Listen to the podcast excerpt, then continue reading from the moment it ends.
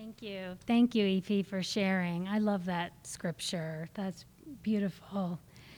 Um, well, our next speaker this morning is Brenda Soderstrom. Several of us, including myself, have had the opportunity to take part in Bible studies written by Brenda. And this morning, she is going to speak on faith over fear. Brenda and her husband have lived in Indiana for almost 30 years. They have four children Jimmy, a third year medical student at IU, and his wife, Danielle, who live in Indy. Pete, a recent college grad who lives and works near Bloomington. Katie is a junior at Butler University. Nice name. I'm Katie. I like that. and Susie, a senior at Carmel High School, heading to DePaul University in Chicago next year. They also have three dogs Cassie, Charlie, and Bentley. yeah. Brenda loves to spend her free time being together with family. Most of all, she has enjoyed and still enjoys watching her kids play sports. Right now, it's watching Katie and Susie play division play soccer at Division 1 schools.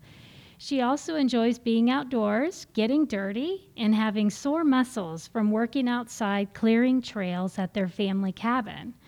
Without further ado, welcome Brenda.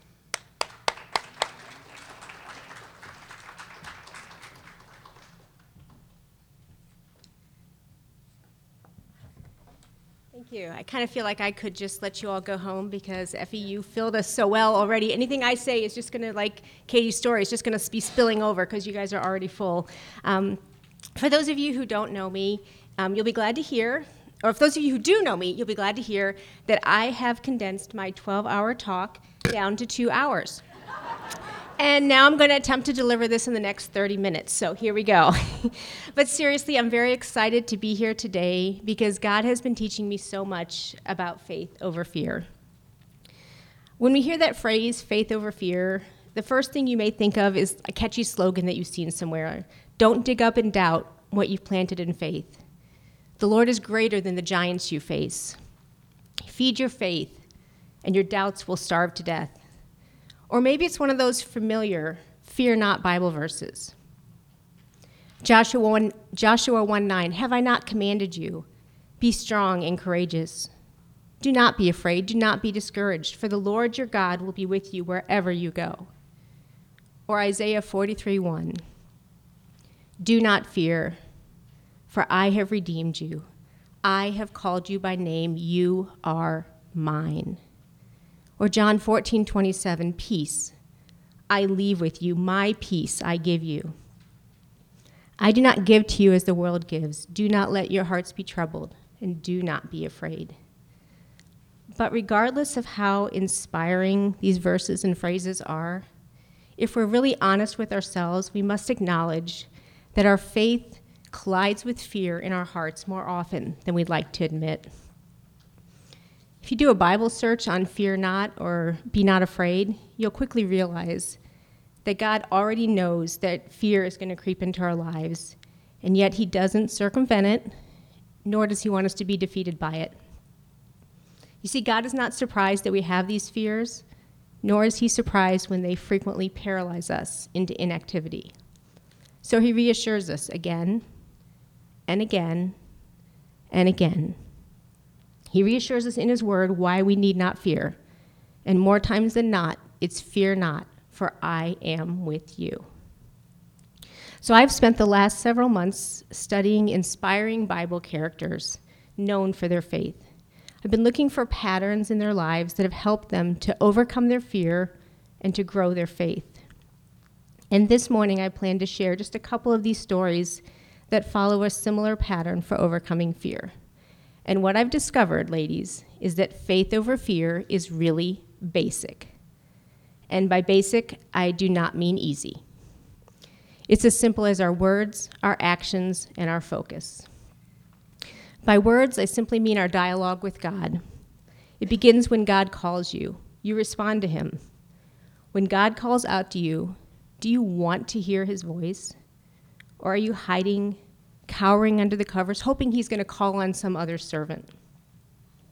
Are you too busy with your plans to stop to hear His plan? As you read Scripture and the Holy Spirit convicts you, what is your response? Is it repentance, or do you just go on living your own way? When God called out to Abraham, to Jacob, to Moses, to Samuel, their response was, Here I am. That's it. Here I am. It reminds me of a soldier saying, reporting for duty. Their willingness to answer when God called was integral to their faith.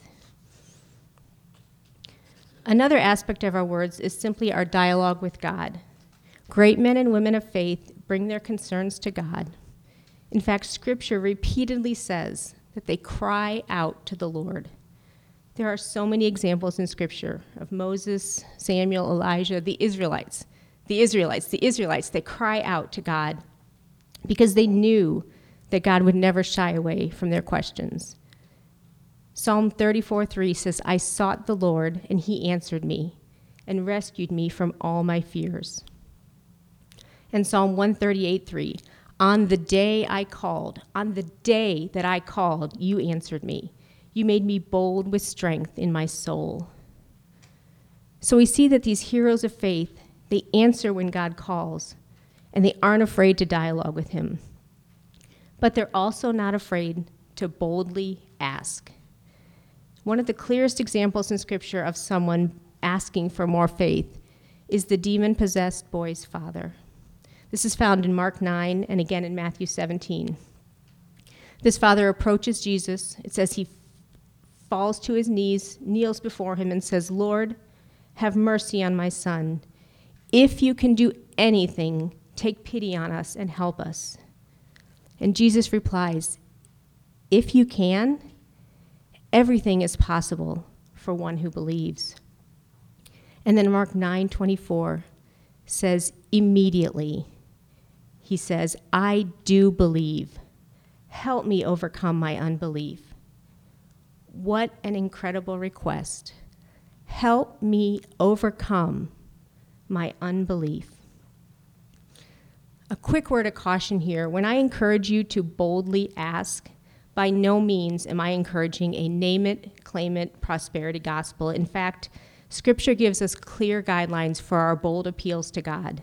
In John 14 14, it says, You may ask me for anything in my name, and I will do it. 1 John 5:14. this is the confidence that we have in approaching God, that if we ask anything according to his will, that he hears us. You see, asking in Jesus' name and according to his will means that our request is going to reflect His character, His will, His interests, His authority. We're not just asking this for ourselves, we are asking on behalf of Jesus. So, my question for you when you consider your dialogue with God, is your prayer life balanced? Do you spend time thanking Him, praising Him, do you sit quietly and allow Him to speak into your life and convict you and realign your will with His? And finally, what requests do you make of Him? I know that if I don't check myself, it's so easy for my requests and my petitions to be self centered and not God focused. And then, specifically, do you dare to ask God to help your unbelief? You see, faith requires more than just our words and our dialogue, it also necessitates actions and obedience. If we're going to have godly, obedient actions, we need to know God's word. There's no shortcut here. If you're going to obey God, you need to know what God says. We need to be able to parse all of our situations in life through the lens of Scripture. 2 Timothy 3 16 and 17 says that all scripture is God breathed and is useful for teaching, rebuking, correcting, and training in righteousness, so that the servant of God may be thoroughly equipped for every good work. And once you know what God's word says, then it's our actions that demonstrate our faith. James 2 18 to 24 is a clear example of the link between our belief and our actions. Someone will say, You have faith, I have deeds. Do you want evidence that faith without deeds is useless? Was not our father Abraham considered righteous for what he did when he offered his son Isaac on the altar? You see that his faith and his actions were working together, and his faith was made complete by what he did. You see that a person is considered righteous by what they do and not by faith alone. Another incredible example of actions demonstrating faith is found in Luke 8 and again in Mark 5 of the woman who's been bleeding for 12 years. Scripture tells us that she suffered a great deal. She had many doctors who cared for her. She had spent all her money trying to get better, and yet she had only gotten worse. And then in Mark 5 27, it says, When she heard about Jesus, she came up behind him in a crowd. She touched his cloak because she thought, if I just touch his clothes, I will be healed. You see, she believed that if she touched his cloak, she'd be healed, but she had to act upon this belief. And then the scriptures say immediately her bleeding stopped and she was freed from suffering. Jesus validates her action as he tells her, Your faith has healed you. Go in peace and be freed from your suffering. Excuse me. But I think we can go one step further and recognize the significance of not only obeying, but immediately obeying. And perhaps no hero of faith is better to look at than Abraham. In Genesis 12:1, God calls Abram to leave his country, his people, his father's household, and go to the land that God will show him. And then maybe the most underrated verse in the Bible, Genesis 12:4, says, "So Abram left as the Lord had told him." Yeah, he just left everything, his land, his inheritance, his family to go where? He didn't know. He was going to go to a place that God was going to show him. And then again, later in life, in Genesis 22, God tells Abraham to take his son Isaac and to sacrifice him as a burnt offering up on one of the mountains that God was going to tell him about. So we have the story again. Get up, leave everything without knowing where you're going, and this time, instead of leaving behind your inheritance, I want you to sacrifice your legacy, your only son of promise. And yet, the Bible says in Genesis 22 3, early the next morning, Abraham got up and took Isaac. This immediate and at once obedience seems to be a common thread among these heroes of faith in the Bible. The other aspect I noticed about Abraham's obedience was his not knowing where he was going. God was going to show him, so his focus had to be on God and only God, and not on his surroundings or his circumstances. You see, it's critical that while we dialogue with God and act in obedience, we need to remain focused on God. There are a lot of popular and inspiring verses about fixing our eyes, our ears, and our thoughts on Jesus. Hebrews 12:2 tells us, "Fix your eyes on Jesus, the author and perfecter of your faith." John 8:47, "Whoever is of God hears the words of God." Hebrews 3:1, "Fix your thoughts on Jesus."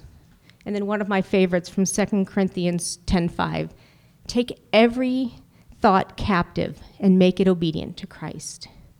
And while these verses are popular, in fact, you've probably heard them before and you've probably memorized several of them in the past, but living them out proves much more difficult than just reciting them.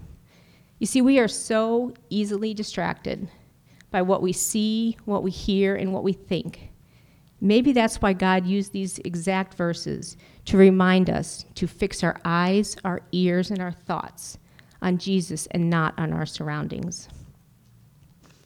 Focusing on God also means continually acknowledging God's role in the situation. Too often, we make life all about me. I love the wordplay on history, making it his story. Take, for instance, the parting of the Red Sea in Exodus 14 think a major character would be Moses. What did Moses do? He stretched out his hand over the sea. Okay, another major player, the Israelites. What did they do? First, they were still, and then they walked across. And then we have Moses again, stretching his hand out, and the waters come back. So that was their role in this great miracle. What was God's role? What did God do? Well, in just Exodus 14, the scriptures tell us that God commanded Israel to move on, told Israel to stop their crying, told Moses to raise his staff and divide the water, hardened the Egyptians' heart, gained glory through Pharaoh, chariots, and the horsemen, sent an angel behind Israel, moved the pillar of cloud to the back of the Israelites to darken the way for Egypt and lighten the way for Israel, drove drove the sea back to dry land, threw the Egyptian army into confusion, jammed the chariot wheel, swept the Egyptians into the sea, and saved Israel from the hands of the Egyptians. You see, in his story, our role is this big. The rest is all about him. He's where our focus needs to be. Romans 12:3 warns us not to think of ourselves more highly than we ought. And a great barometer for this is asking yourself, are you acknowledging God's role and seeking God's glory as it pertains to your life? And then we find the end result of the Israelites crossing the Red Sea on dry ground in Exodus 14:31.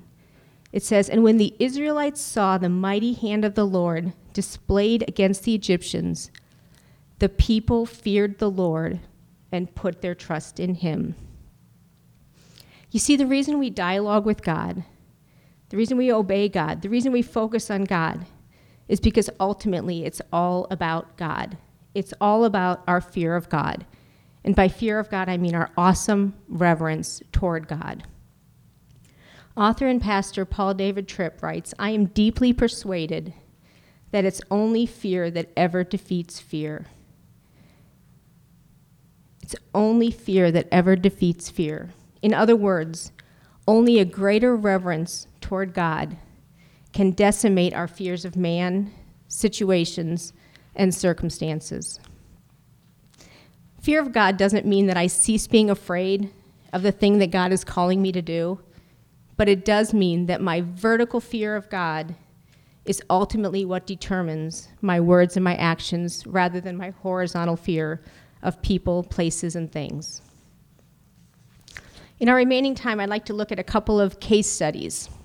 This was probably the hardest part of this talk was deciding which ones to share with you because there are so many good stories in the Bible. The first one I want to share is from the Old Testament. It's from Judges 6 and 7. It's the story of Gideon. Just a little bit of background. In verse 1, it tells us that Israel had done evil in the eyes of the Lord, and for, so for seven years, God had given them over into the hands of the Midianites. In verse 2, it tells us that the Midianites were so oppressive that the Israelites sheltered in mountain clefts and caves.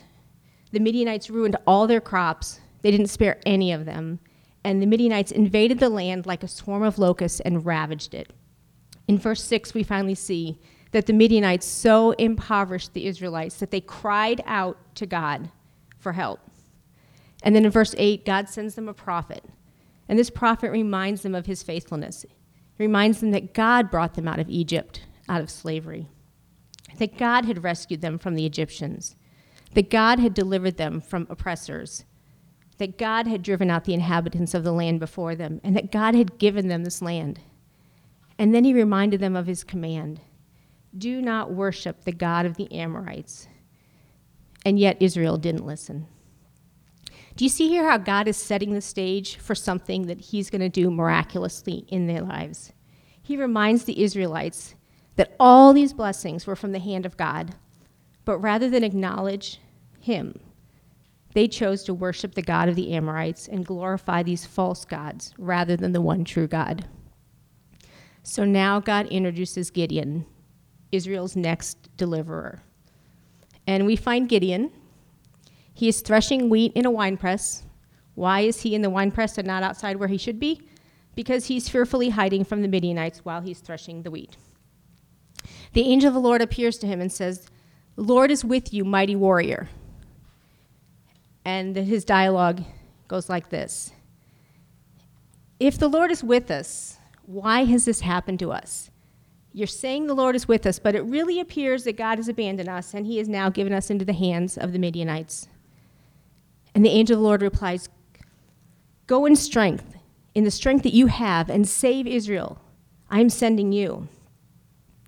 Gideon's response How can I save Israel? I'm from the weakest clan and I'm the least in my family. And again, the angel of the Lord, I will be with you. Strike and kill all the Midianites. I love how Gideon speaks from his heart. Times are bad. It seems like God has abandoned them. And Gideon is trying to process what he sees around him with what the angel is telling him. And he continues to dialogue. He says, If I have found favor, give me a sign that it's really you. I see this as Gideon's help my unbelief moment. Gideon wants what the angel is saying to be true. He desperately wants to believe it, but it doesn't seem true when he considers his surroundings. So in faith, he prepares an offering. He offers a sacrifice, and then fire comes from the rock and consumes it. And then we have this little freak out moment by Gideon as he realizes, I have seen an angel of the Lord face to face. And knowing what he does from God's word, he has a panic.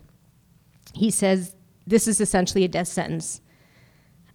And then the Lord responds back. He says to Gideon, Peace.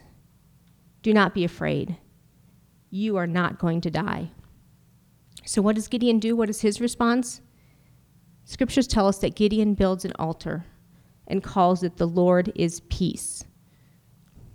If you think of what they're going through with the Midianites, that's really that's a great name. The Lord is peace. Here we see Gideon acknowledging God's role in the situation and worshiping him. And yet again, the dialogue continues. The Lord comes back and says, I want you to take a second bull, and I want you to tear down your dad's altar to Baal, to Baal, and the Asherah pole, and I want you to build a proper altar and offer a bull as a burnt offering on it. And the scriptures say, So Gideon did as the Lord told him. And while I, we acknowledge Gideon's immediate response to do this, we also recognize that Gideon is still struggling with fear as he does this at night under the guise of darkness, so no one's going to see that he's the one who does this. But yet he does it, he obeys. The rest of chapter 6, we see the preparations on both sides for the battle that's forming as the Midianites collaborate with other pagan nations and then verse 34, it says, The Spirit of the Lord came on Gideon, and he began to gather his army. So you kind of think, okay, Gideon is over his hump. He's conquered this fear. And then we have the fleece moment, which most of us are most familiar with when we think of Gideon. We see that fear creeping back into Gideon's life. And yet God patiently continues his dialogue with Gideon. And again, Gideon boldly asks for confirmation that God is really going to do what he says he's going to do. And this time he says, okay, if I put this fleece out on the ground, I want tomorrow morning I want the fleece to be wet and the ground to be dry. So God does that, which again should be enough for Gideon, but it's not. He says, okay, God, so now I'm going to put the fleece out again, and this time I want the fleece to be dry and the ground to be wet all around it from dew. And again, God lovingly obliges. We see God working Gideon through this fear to accomplish God's purposes in Gideon's and the Israelites' lives. This brings us to chapter 7.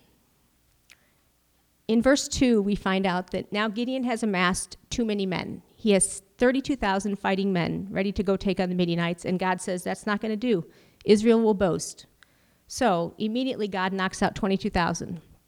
Still says, You have too many. So he takes that number down to 300 men. And he says, With the 300 men, I will save you and give the Midianites into your hands. And yet, even after all this, we continue to see Gideon struggling with fear. In fact, in chapter 7, verses 10 and 11, our all knowing God says to him, I'm going to send you, Gideon, to eavesdrop on the Midianite camp and encourage you. This will encourage you to trust me. So Gideon goes out and he looks at the at the Midianite camp, and it doesn't seem like it's going according to God's plan because what he sees is that the Midianites and their other pagan nations that have gathered around them are as thick as locusts. Everywhere, the entire valley is filled with them. In fact, their camels are too numerous to be counted. So Gideon's fear level is rising, is rising. And then he overhears two men talking. They had had a dream, and they're interpreting this dream. And after he hears that, this is a huge, huge turning point in this story. This is where Gideon's fear of God finally overtook his fear of the Midianites. His response, it says, he bowed down and worshiped. And then he returns to camp, and immediately he gets those 300 men up and ready, and he says, Get up.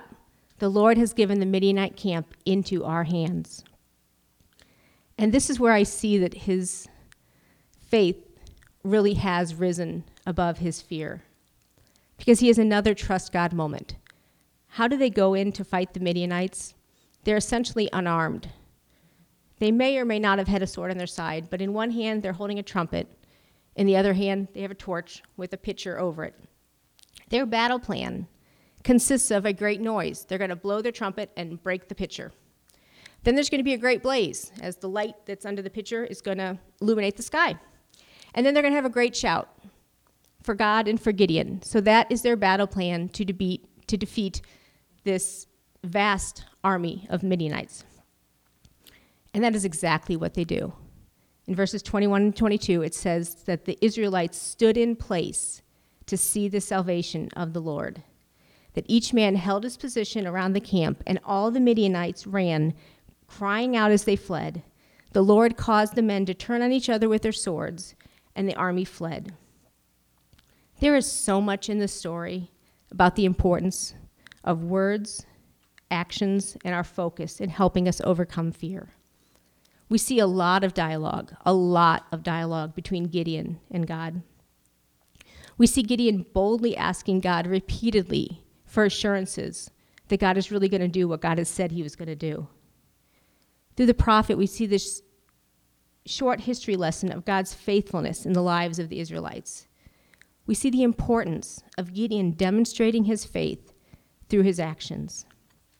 We see the immediate, obedient response of Gideon, and Gideon acknowledging God's role as he summons 300 men with, Get up, the Lord has given the Midianite camp into our hands.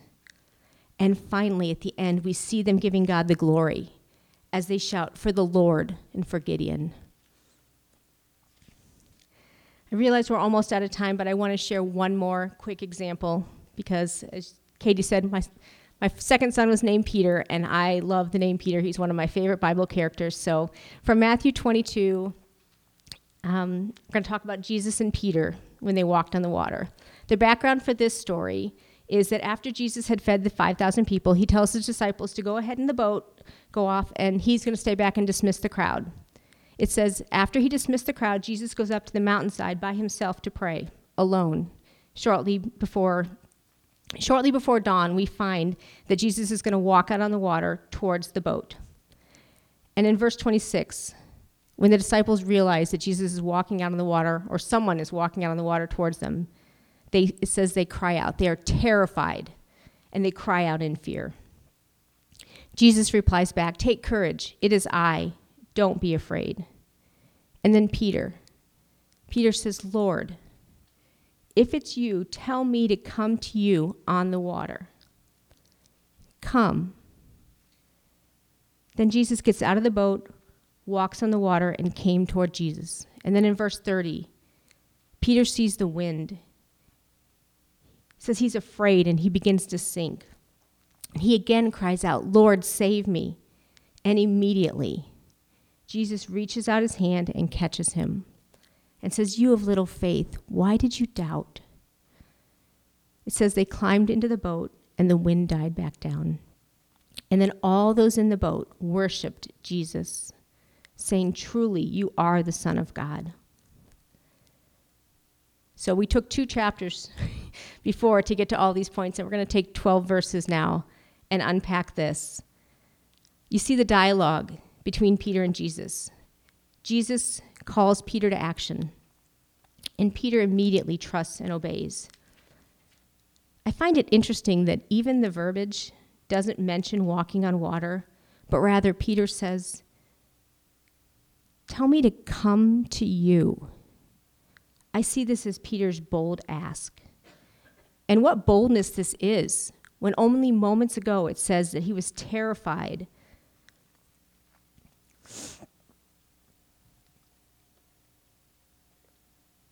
Excuse me. He was terrified and he was crying out in fear. But then he focuses his eyes on Jesus. He hears Jesus' command and Jesus' assurance, and Peter throws caution to the wind and takes Jesus at his word. But I think my favorite part of the story is in verse 30, when fear creeps back in because Peter took his eyes off Jesus and again focused on his surroundings. And yet, in this moment of fear, his first instinct is to cry out, Lord, save me. And then we see Jesus' incredible mercy, as it says, immediately he reaches out his hand and caught Peter. And then his loving rebuke, Why do you doubt? And the summary of the story is that all who were in the boat worshiped Jesus, saying, Truly you are the Son of God. See, it's amazing how many of these New Testament encounters with Jesus end in a very similar way. It says people were amazed, people were filled with awe. They worshiped Jesus. News of Jesus spread. Many people followed him. And that's what our encounters with the Savior should do. It should encourage those around us to recognize God's glory. I think the reason that I love stories in the Bible so much is because the characters and the plot lines are so powerful and so inspiring. It's so easy to see God's character through his actions in people's lives. But sometimes it's hard to translate this incredibly powerful God of the Bible, the God who parts seas, who repeatedly delivers his people from their enemies, who saves people from a den of lions, the, pers- the God who walks on water and heals people. It's hard to translate this incredibly powerful God of the Bible into our mundane lives. Because we're not knocking down Jericho's walls or slaying the giant Goliath. Our fears seem kind of pathetic in comparison. You know, we're afraid that money's tight, so maybe we're not going to give as generously to God's work as we should. We're afraid of what our neighbors and our family might think, so maybe we're not going to share our faith as vocally as we should. We're afraid we'll be rejected, so we're not going to lovingly confront a sister in Christ. We're afraid of looking stupid, so at a Bible study, we're not going to ask that question that's been plaguing our faith.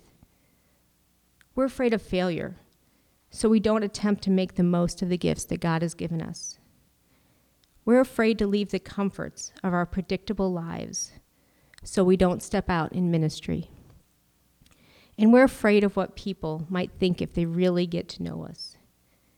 We find it more comfortable to hide rather than to be open and vulnerable.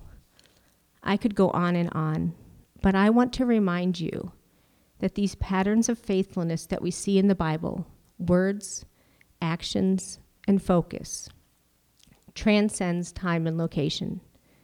The same God who delivered his people in miraculous ways also spoke to Elijah in a gentle whisper. God was not in the great and powerful wind, he was not in the earthquake, and he was not in the fire. God came in a gentle whisper. Nothing is too big or too small for God. In fact, how many Bible characters can you think of who were too young, they were outcasts, they were the least in their tribe, they had obvious character flaws, and yet God's word celebrates their faith. We need to stop limiting God by our fears. Throughout history, God has used cracked pots just like you and me to glorify himself. One final question I'd like to leave you with Is your fear of God, your respect, your awe, your reverence toward God, is that greater than your fear of your circumstances? If not, what are you going to do about it? What needs to change in your words, your actions, and your focus? We'd like to give you guys a few minutes now just to quiet your heart before God in personal reflection. We've included some questions that you may want to consider in your packet. And I realize when you look at that list of questions, you're not going to get through that in the next 10 minutes. but we're hoping that by giving you a little bit of time to get started, it's going to draw you back into an extended time of reflection later on at home.